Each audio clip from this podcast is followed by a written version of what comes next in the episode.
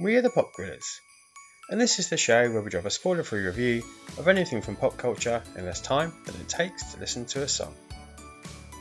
Terror Train is so indescribably bland and rote as slasher horrors go that there really isn't much you need to know.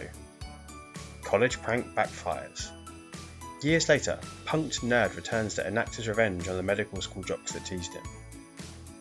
On a party train. At New Year.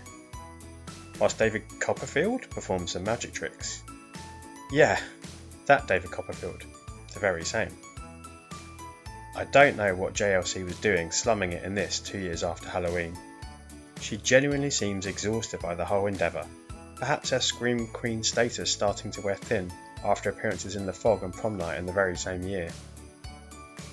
I did enjoy seeing Hart Bochner in an early role just as sleazy as his defining part as Hans's Bubby Ellis in Die Hard, whilst Ben Johnson has a wonderfully soothing voice.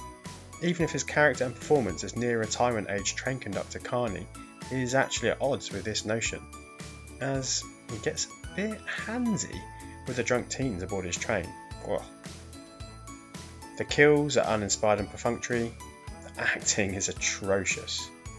Spottiswoode's direction, his debut, is dreary and does nothing to further the craft or progress the genre. Just is. Trainfully terrible, I mean.